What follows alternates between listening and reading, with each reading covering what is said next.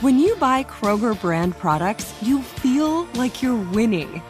That's because they offer proven quality at lower than low prices. In fact, we guarantee that you and your family will love how Kroger brand products taste, or you get your money back. So next time you're shopping for the family, look for delicious Kroger brand products, because they'll make you all feel like you're winning. Shop now, in-store, or online. Kroger, fresh for everyone. Live Nation presents Concert Week. Now through May 14th, get $25 tickets to over 5,000 shows. That's up to 75% off a summer full of your favorite artists, like 21 Savage, Alanis Morissette, Cage the Elephant, Celeste Barber, Dierks Bentley, Fade, Hootie and the Blowfish, Janet Jackson, Kidz Bop Kids, Megan Trainor, Fisher Homes, Sarah McLachlan. Get tickets to more than 5,000 summer shows for just $25. Until now through May 14th. Visit LiveNation.com/Concert Week to learn more and plan your summer with Sean Paul, Sum 41, 30 Seconds to Mars, and Two Door Cinema Club. Are you still searching for your perfect place to call home? Well, now is the time to buy at Fisher Homes. If you're looking to move in before the end of 2024, May could be your last opportunity to start building your dream home and close before the year's end. If you're hoping to move in even sooner, Fisher Homes also has homes that are move-in ready and waiting for you, where you can start enjoying the benefits of homeownership even faster. Schedule your personal tour with a new home advisor today at fisherhomes.com and make this spring the season you find your perfect home sweet home. There's a monumental shift in power at work. Employees are speaking up, turnover is rising, salaries are increasing, hiring is tough, and burnout is real. It's time to unleash growth. It's time to transform your HR from powerless to powerful. Join ADP on February the 23rd. Reserve your spot now. Go to gettheplan.adp.com to register for the Work Interrupted Summit. The Black Effect Presents features honest conversations and exclusive interviews. A space for artists, everyday people, and listeners to amplify, elevate, and empower Black voices with great conversations. Make sure to listen to the Black Effect Presents podcast on iHeartRadio, Apple Podcasts, or wherever you get your podcasts. Honorary Forest Ranger Betty White here, lending a hand to my dear friend Smokey Bear, because for years he's only said, "Only you can prevent wildfires." But there's a lot more to say, like if you park your car on tall, dry grass, the hot exhaust pipe can start a wildfire. So keep the animals safe, especially the cute shirtless one. Go to SmokeyBear.com to learn more about wildfire prevention. Brought to you by the U.S. Forest Service, your state forester, and the Ad Council.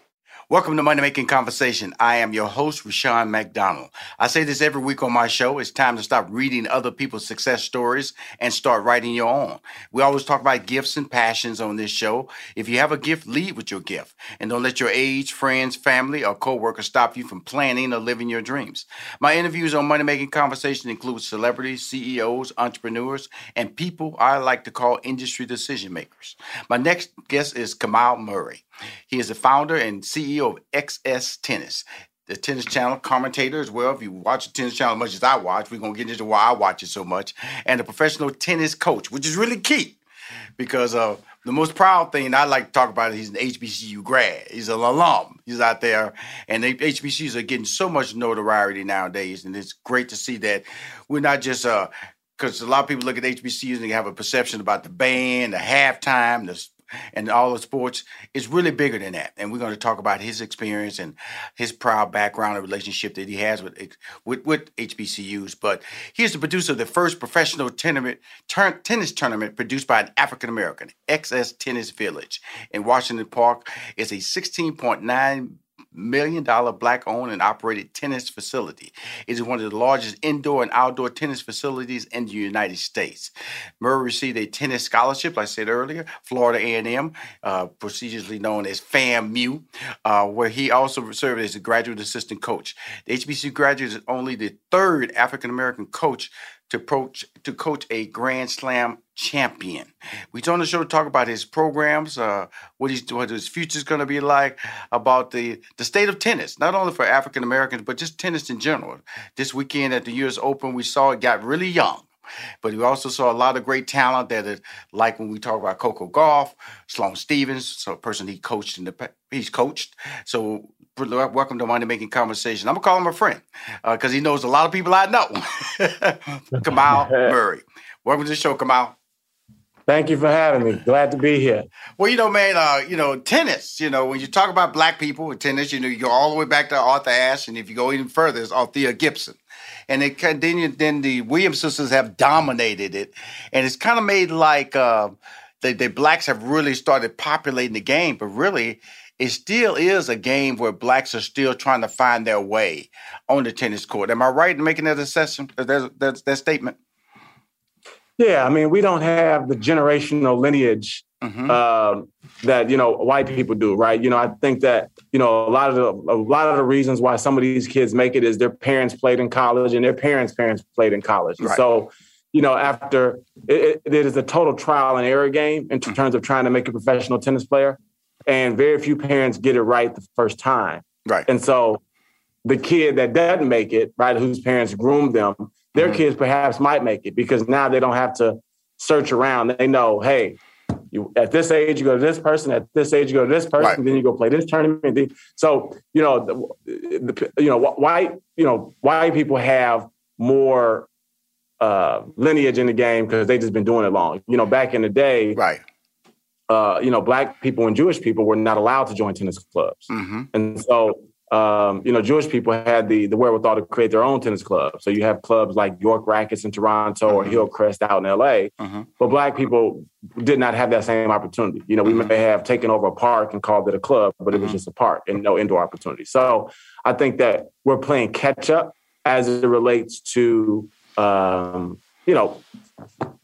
tennis players who may have played in college now having kids and now knowing the road. And so once we start once those kids kind of come of age, we'll see the landscape of tennis be a lot more colorful. My daughter, who I love her to death, she picked up a racket when she was 6 years old. And so basically played it till she was 19 years of age, and she blew out her knee, ACL injury. And I saw that process. That process is a very I want to say it's you're out there with a coach a lot. You get up a lot of your personal life to be. What is it when you look at it? Because you did the same thing. This is your story too. Because the amount of time you have to put in on that court, and sometimes the social life is not going to be part of that.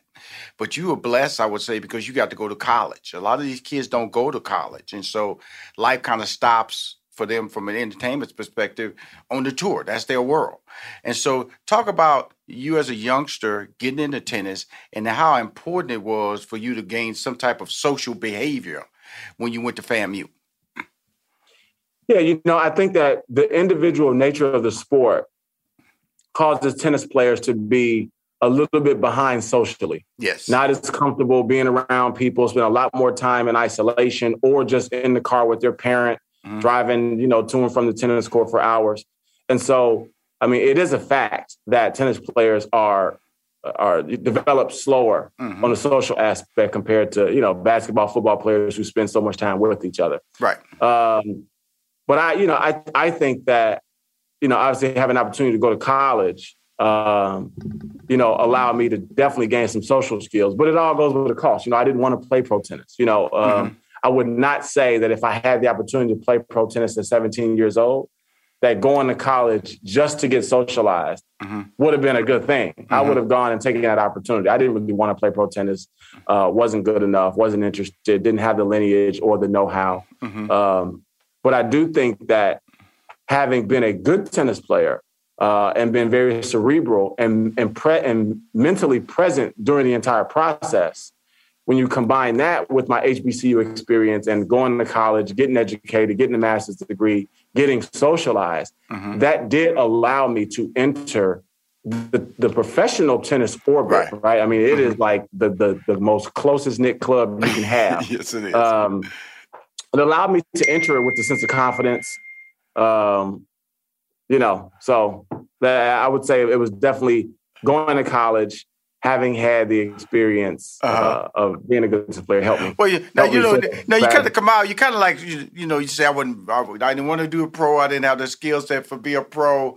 But then you got a scholarship. So somebody saw some talent in you, you know, and it took you to the state of Florida. And so, but how did you get, Kamau, how did you get involved with tennis? What age did you start, and why did it become a love for you? Because it is what you do now. It's a passion. Yeah, so I would say it wasn't necessarily a love all the time. You know, right. My older brother played, you know, big time basketball. He's like 6'9", 260 now. But my parents took his AAU team to Africa. Uh-huh. And we came back in the middle of the summer, and all the tennis camps were closed. Uh-huh. All the camps were closed in my neighborhood. And the only camp that was still accepting enrollment was a tennis camp, because They basically had 3 people enrolled in it because nobody in my neighborhood wanted to play tennis. Right. And so, you know, I stumbled upon the game. My godfather, Reggie Williams, was a tennis player. And he said, hey, you need somewhere to babysit Kamau. Go ahead and take him to Jesse Owens Park on 87th and Jeffrey. Right. And my mom took me there, really just hoping to be able to drop me off and get some cheap babysitting. Right.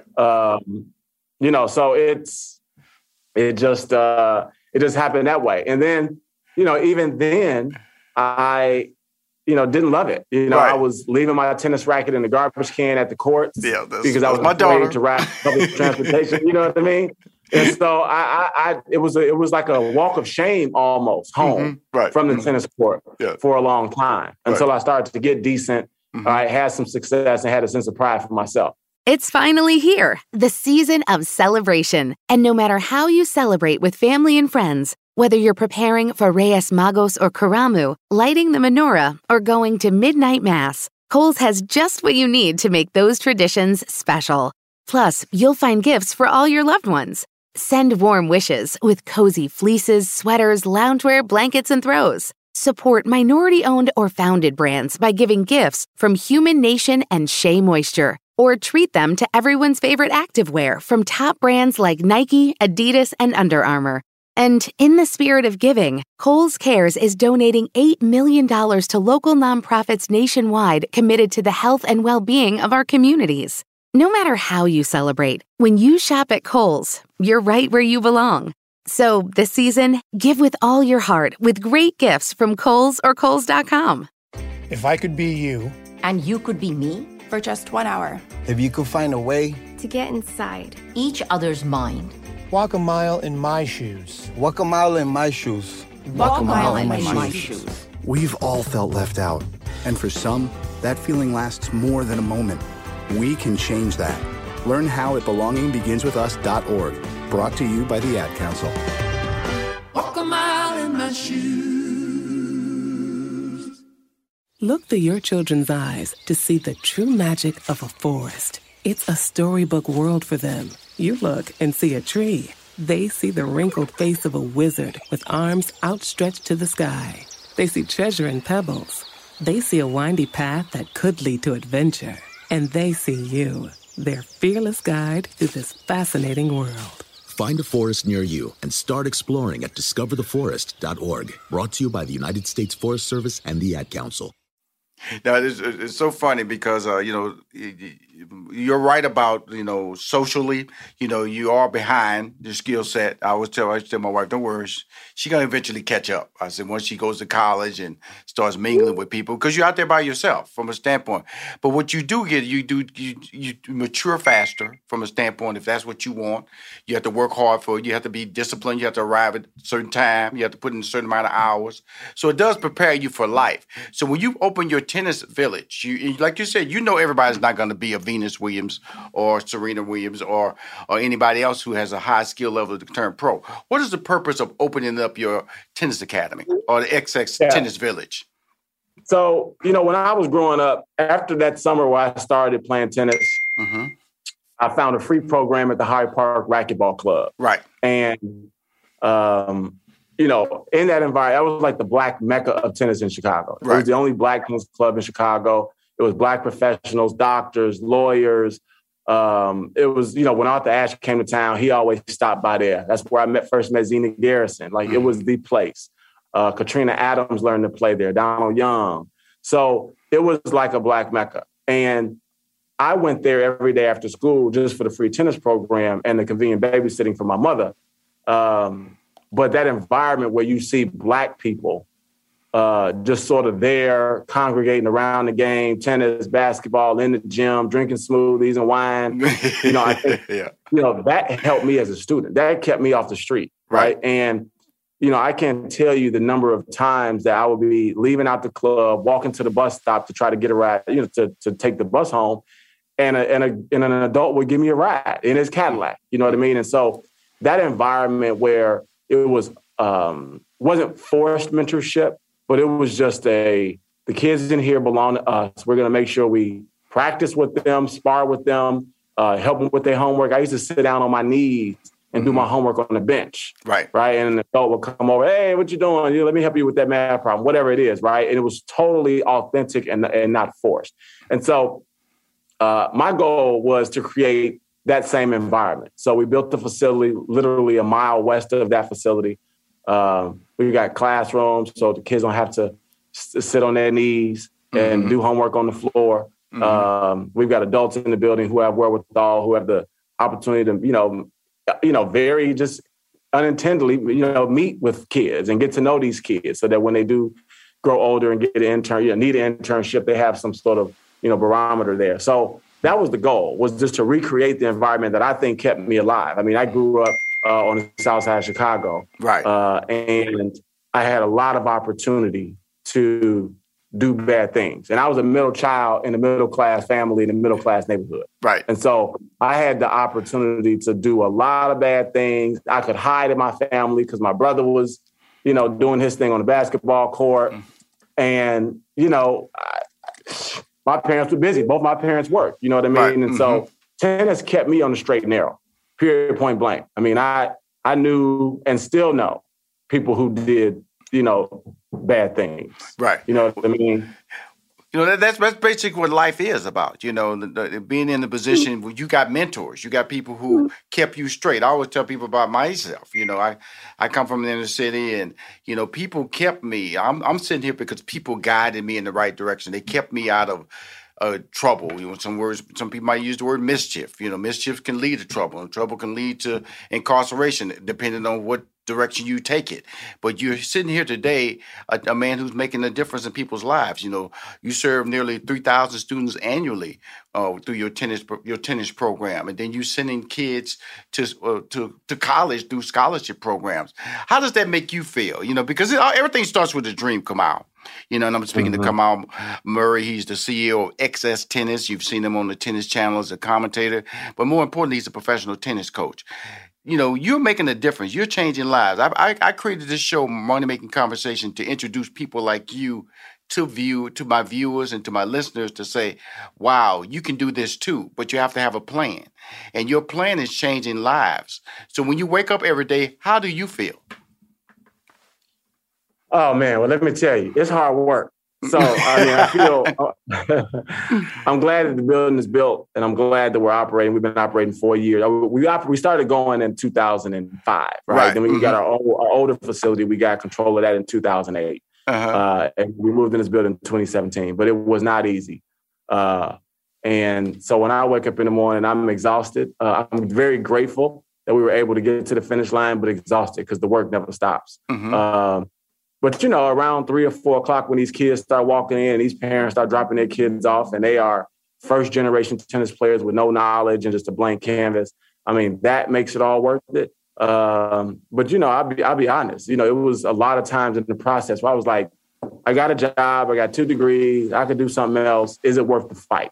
Right. It shouldn't be this hard to do good. And so it has not been like a smooth road. But, I feel like my South Side roots make me tough enough to power through it. So that I'll be honest with you, it's been a hard road, but it's good. It's very rewarding to see this, everything come to fruition, and for us to have professional tennis tournaments and stuff here. But the road was hard. I mean, I'll tell you, I'm glad to see HBCUs getting the notoriety that they're getting now, right? Because I would say, if I'm being honest, a lot of when I was trying to raise money, right, amongst corporations and amongst the wealthy crowd who might have went to Ivy League schools or some of these, larger institutions, I felt like on a consistent basis that my HBCU degree was a hindrance what I was trying to do. Right. It was like you didn't go to Kellogg or Booth, right. So your FAMU MBA is not really an MBA. You know, mm-hmm. I had that feeling, right? And it wasn't just my insecurity.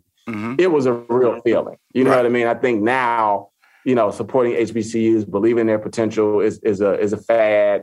But, you know, 4 years ago, it wasn't a fad. Right. 4 years ago, it was, I was sitting in the room with 4 or 5 people that went to Harvard, Yale, Dartmouth, Booth, mm-hmm. you know, and so, mm-hmm. you know, it made my life harder. Right. Just in terms of proving I had the capacity and the intellect to sort of make this happen. Look through your children's eyes to see the true magic of a forest. It's a storybook world for them. You look and see a tree. They see the wrinkled face of a wizard with arms outstretched to the sky. They see treasure in pebbles. They see a windy path that could lead to adventure. And they see you, their fearless guide through this fascinating world. Find a forest near you and start exploring at discovertheforest.org. Brought to you by the United States Forest Service and the Ad Council. Hi, everyone. Al Roker here. As a guy with his own catchphrase, I appreciate that Smokey's only said, only you can prevent wildfires. But I'm filling in because there's a lot more to report. Like when there are parched or windy conditions out there, you gotta be extra careful with things like burning yard waste. After all, wildfires can start anywhere, even in your neck of the woods. Go to SmokeyBear.com to learn more about wildfire prevention. Brought to you by the U.S. Forest Service, your state forester, and the Ad Council. What grows in the forest? Trees? Sure. Know what else grows in the forest? Our imagination, our sense of wonder, and our family bonds grow too. Because when we disconnect from this and connect with this, we reconnect with each other. The forest is closer than you think. Find a forest near you and start exploring at discovertheforest.org. Brought to you by the United States Forest Service and the Ad Council. Well, you know, Kamau, I think from a standpoint, and you're absolutely correct. Like I always tell people that if Vice President Kamala Harris didn't tell anybody she went to Howard, they would assume she went to an Ivy League school. Because people just don't assume that type of academic training can lead to somebody being the Vice President of the United States. But you also were playing in the lane where, you know, there was a rarity, you know, from the standpoint of tennis. You know, mm-hmm. when you don't associate tennis with a historically black college and university. You just don't do that. And so, but you do from an academic standpoint, when you realize that 80% of the black doctors and dentists who are black come from HBCUs, 40% of the members of Congress who are black come from HBCUs, 24% of the STEM graduates who are black come from HBCUs. You know, North Carolina A&T graduates more black engineers, either white or black colleges. You know, that type of information is what I'm about. That's why I got you on the show, because important people see there's so many different styles because of the fact that, you know, it is limited amount of information. When I see that McKinsey Scott gives out $4.1 billion, but they don't tell you why she gave out the $4.1 million. And so when I bring you on the show to talk about you, I moved the conversation of FAMU to the forefront because here's a man making a difference who should be recognized for his academic training, but also for his black excellence. And that's really one of the reasons I brought you on the show, because I wanted to talk about this tennis tournament that you're kicking off because it's the first ever and you're producing it. Yeah. Well, let me say this. When you think about black college tennis, I went to FAMU, mm-hmm. and I'm the third black person to coach a Grand Slam champion. Right. Sloane Stephens, right? Sloane Stephens. Walter Johnson was the first. He coached Althea and Arthur. Mm-hmm. Richard Williams was the second. He coached Venus and Serena. Mm-hmm. And I'm the third. Mm-hmm. And I coached Sloane Stephens, okay? So that's FAMU number one right there. Zach Evenden mm-hmm. was the only black coach on the men's pro tour. He was coaching Francis TFO. He also went to FAMU. Okay, wow. Okay, cool. Althea Gibson mm-hmm. went to FAMU. Mm-hmm. And so the blacks that are in tennis also have a great history and a relationship with FAMU, you know, with HBCUs. You know what I mean? So I think that's also, you know, little known fact, but I think it's important to know that, you know, 2 years ago, the only two black coaches in all of pro tennis both went to HBCU. Right. And so, you know, even my teammate Noah Wadawu coached Melanie Udan, who, mm-hmm. you know, if you Google her story, years ago, she made this incredible run at the U.S. Open. So mm-hmm. I think that, you know, we've got to sort of promote it and talk about it more. But FAMU And she was out of Atlanta, right? Wasn't Melanie out of Atlanta? Yeah, she was out of Atlanta. Absolutely. Exactly. I definitely know. HBCU graduates and tennis players have had a big imprint on professional tennis for a long time. Mm-hmm. You know, it just so happened that we're very modest personalities. You know, Noel is very modest. I'm very leave modest that to me. Leave that shout out to me. That's my job. My job is to get you to talk about it, be able to give you a platform to be able to shout it out. And then we should accept the responsibility that this is legitimate and we should support it. Because people, you know, you could say it was tough, but, you know, man, you know, $16.9 million Black-owned and operated tennis facility. You're either a really good talker or people believe in what you have to say and what you've accomplished. So I always say that sometimes we work so hard, Kamau, that we kind of forget that people believe in us and we don't sit back and look at all our success. And sometimes the grind can overwhelm you. And I'm not saying it's overwhelming you. Brother, look, you've coached a Grand Slam tennis champion. And we all saw this weekend how tough that is. You know, Emma, who won this weekend at 18 years old, the previous Grand Slam, she had to walk away because the pressure was too great at the Wimbledon. And so you see how it affected Novak Djokovic, you know, and afterwards he said he was relieved. You know, every game he played, Rob Laver was in the stands. You know what I'm saying? Like, well, what's up? Are you going to take it or you're not going to take it? You know what I'm saying? Then the skinny Russian come along and he can't even, every one of his serves was darn near an ace. And so, but that's that pressure. You know, you putting on a tennis tournament, that's another level of pressure and expectation. Talk about that. Yeah. So, I mean, you know, with COVID, there was an opportunity to add some tournaments to the calendar with the pros not going to Asia this year because of the pandemic. And so, you know, it was a good, you know, I made sure that, you know, just as I did in my corporate career prior to 2017, or prior to 2015, when I left corporate America, you know, I make sure that when I'm at these events and at these tournaments that I network, continue to meet people, be a good person, you know, really exemplify what it means to be a Black man who HBCU grad, who's educated, comes from a good family, and not just be seen as just a tennis coach. And so over that time, I've had to, you know, I've built some relationships, you know, in the C-suite, you know, with the tennis C-suite per se.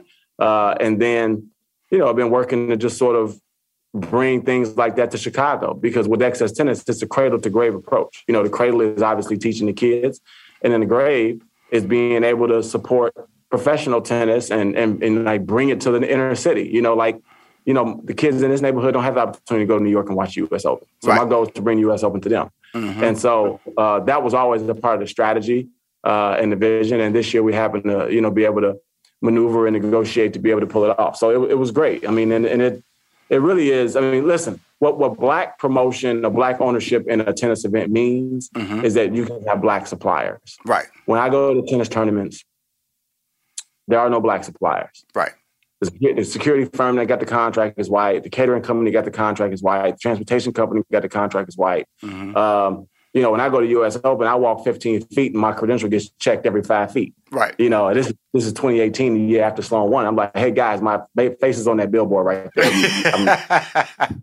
I'm that guy, so let me buy, right? And so I think that just comes from not having enough black bodies on the site. And so, you know, being able to own this event really gives me the opportunity to A, give out wild cards to up and coming Black players, and B, support Black vendors. You know, so we have Black caterer, Black security company, Black graphic design, Black printer, Black PR, Black marketing. Most of the ball kids were African-Americans. And so, you know, it just really, really gives an opportunity to sort of continue what the world is trying to do now, right? Which is support Black people and expose the world to Black people. Because, you know, I would say about tennis, it's the ultimate melting pot. I mean, it is the globalist of games. And, you know, we've got to start to welcome everybody into the game, right? The Serbians, the Czech, the Russians, the South Americans, the Canadians. I mean, all of us. We got a girl from Tunisia that's coming to town. So, you know, the world needs early exposure to each other. Right. And this event allows that to happen. Well, you see that. You just see all the mixed race winners and champions that are in tennis nowadays, from Canada, from Japan. But again, with that whole thing, you know, I talked to a very humble man. Kamau Murray is a humble guy. You know, XS Tennis Village is on 13 acres, y'all. Okay, I live on 5 acres. I know what 13 acres looks like, okay? 15 outdoor courts, 12 indoor courts, okay? It's a fitness center, classroom. It's located primarily in low-income area of Chicago. So when I talk to him, I look him square in the eye and go, brother, you're special. You're doing something I know some people would consider impossible. God gave you a talent, put you in the right direction, and say, hey, man, your relatives say, pick up that racquetball. Your mom says she's going to keep you busy with babysitting duties, and then whether you say you didn't love it or not, there is a love for it. And you're making a difference because Sloane Stephens won't be Sloane Stephens without you. She's not a Grand Slam champion without you. And the fact that you are affecting 3,000 students annually at your facility in Chicago makes a difference. The fact that you're sending young students to colleges on scholarship opportunities is impressive. And when you say all those things, and I'm not just trying to make you down in the dumps and say, hey, man, you need to thump your chest. I'm just telling you, brother, you're special. And that's my job, is to acknowledge that and to get you to understand that you're a valued member of this world. Thank you, brother. I appreciate you. I appreciate you having me on. I mean, you know, look, I've got tons of people in my life that provide me encouragement. And when I start slowing down, they kick me right in the butt and say, keep on going, boy. You know, Zena Garrison's one of those people. Billy Jean's one of those people. A brother named Les Coney, you know, because it gets hard. So I appreciate what you just said. I appreciate the encouragement, and hey, kudos to you too, man. Thank you for having me on and supporting what I'm trying to do. Yeah, I'm gonna talk to my boy Stephen A. Smith. I'm gonna connect you with him, man. After this interview, I got to do some extra for you too, man, because you're special. Okay. Yep. Cool. And Stephen A. would appreciate it. You know, I think you know one of the things about this facility it was created with a lot of help from NBA players. So my best friend in high school and still to this day is a guy named Quentin Richardson. I know Quentin. Yeah, NBA. Q. Phoenix Suns. Mm-hmm. Yeah, Phoenix Suns. Yep, from Chicago, and then Dwayne Wade and Bobby Simmons, and you know a lot of people sort of you know help this facility come here. Whether it's like, hey, give me some game tickets so I can entertain this person, or hey, I need a check. Right. I know you got it.